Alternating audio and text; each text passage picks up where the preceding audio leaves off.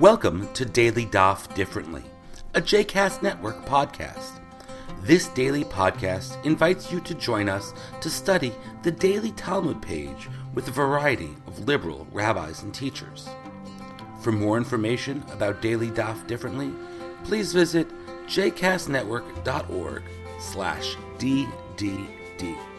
For more information about the other JCast Network podcasts and blogs, please visit jcastnetwork.org. Hello, it's time for another Daily Daf Differently. This is Jeremy Kalmanofsky, and today we're studying Tractate Pesachim, page Yud or page 14. We're going to enter into a series of pages focused on the difficult topic of uh, ritual impurity. To understand this would require a great deal of background. I'm not going to give you the full background uh, regarding ritual impurity, but I hope to, to raise some salient points that are interesting, I hope, in a historical and a philosophical way. I'll read you the Mishnah that we're going to discuss and, and then explain it in ways that I hope will be interesting to you. Uh, we are on the sixth Mishnah of the first chapter of Pesachim, and it notes that Rabbi Chanina Sagan HaKohanim, Rabbi Chanina, the deputy priest, Omer, he says, Mimehem Shel Kohanim, from the entire days of the priesthood, Lo nimnu milisrof et habasar shenitma bevlad hatuma the priests, when they would, when they had to destroy ritually impure meat, would destroy both the uh, the minor level of impurity with the major level of impurity, two different pieces, with one with a minor, one with a major level of impurity, even though that that would inadvertently or inevitably cause the minor piece to acquire an even greater impurity by touching touching the, the, the, the more severely impurified piece. Rabbi Akiva goes on and makes a similar point about the destruction of, uh, of ritually, minorly ritually impure oil in a lamp that had a higher level of impurity. Rabbi Meir will go on and say that, as applies to the eve of Passover, uh, one need not separate out uh, ritually pure food, ritually pure chametz food from ritually impure chametz food. One can destroy both of them together, even though you inadvertently or inevitably uh, impart impurity to what was immediately before that uh, pure food. Now, the presence of a discussion like this uh, in the Mishnah is itself interesting to talk about pure and impure food and, and what the priests did in the temple. When was the Mishnah written? Okay, the the named sages who live who are quoted in the Mishnah, quoted by name, some of them live roughly in the years surrounding the destruction of the temple, up until the Bar Kokhba rebellion in, in the 130s, I mean, so roughly in the year, the end of the first, beginning of the second century. The majority of them, however, live in the middle of the second century, around the time of the Bar Kokhba rebellion and later, from about 1, 130 to about 200. This text is composed uh, in, in an era when not only had the temple been destroyed the first time, but a major revolt to try to reassert Jewish sovereignty and to rebuild the temple was not only defeated, it was crushed. It was completely crushed. Rabbinic civilization, the nascent rabbinic uh, culture was suffering very significantly. Jews were barred from Jerusalem. The temple was not only left destroyed, it was plowed under. Uh, and this was a very terrible time for, for this young rabbinic civilization uh, as they as they try to progress. Now, uh, the Mishnah, though it lives in a post-temple era, is incredibly focused on what went on in the temple.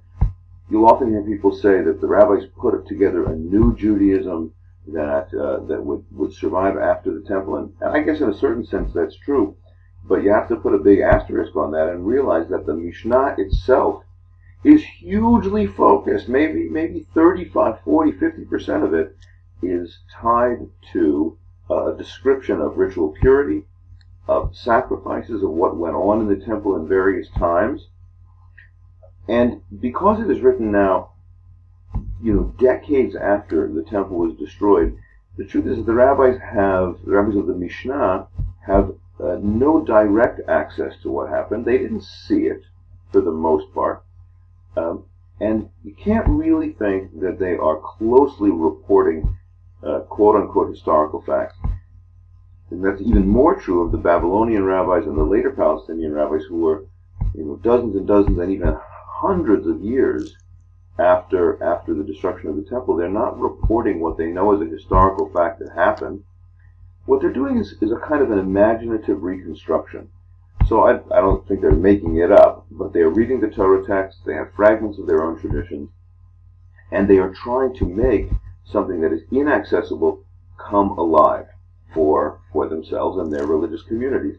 By the way, I think that's exactly what all religious communities do. I think that's what you know what I do when we read the Torah. What what my communities do, we we get try to experience some uh, alive access to what is past. So a Mishnah like ours, uh, we quote Rabbi Hanina Sgan Hakohanim, who's a very old rabbinic figure.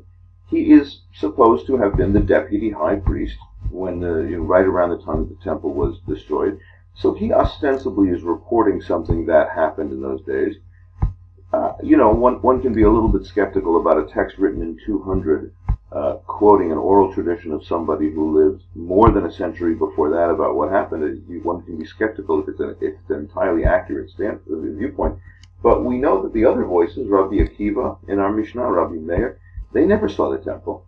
So, so what we have not, is not a report of the, the temple functioning, but we have is an imaginative reconstruction of the temple functioning, and in Rabbi Meir's case, an application from a temple law to what uh, to what Jews in his own day would do. Now, a word about purity and impurity. These are uh, these are clearly charged concepts that any that any person would have reactions to. So, call something pure or impure. What what does it mean exactly? Um, I think that it's helpful to distinguish between what is seen as a ritually impure fact and a morally impure judgment. Uh, borrowing from a from a contemporary scholar of ancient Judaism called Jonathan Klawans at Boston University, who says, you know, you can't confuse what the Torah and the rabbis talk about ritual impurity. You touch a carcass of an animal, you menstruate, you have a child, you have a seminal emission, you have a kind of uh, physical fact, so to speak, of ritual of ritual impurity that affect your ability to enter the temple. Again, an imaginative reconstruction. It affects your ability to uh, eat certain kinds of sanctified foods. But it doesn't mean you're you've done something wrong. There's nothing wrong with having a child. There's nothing wrong with any number of bodily functions. But it does have a consequence of your ability to participate in ritual and to distinguish that between, with, from a kind of metaphoric or extended use of the term impure, which is a moral judgment. I think that in a case like, like we're talking about now in our Mishnah, to talk about impure food is not to suggest that it's bad or dirty, just that it is under the class of, of uh, you know, determined status that, that when it, when something touches the nexus points of life and death, like bodily emissions, he comes near a dead body, a birth child, something like that. Uh, the nexus points of life and death create ritual impurity, but it doesn't mean they're bad. Uh, it does, it, in fact, it's often very good. So, um, this is a, an application of that imagined past to the uh, present times in which rabbis like Rabbi Akiva and Rabbi Meir, living in the middle of the second century, uh, mark their own Passover days. All right, thanks for studying the page with me today, and uh, look forward to studying with you again in the future. I hope you've enjoyed today's episode of Daily Daf Differently, and that you'll join us again tomorrow for a new page.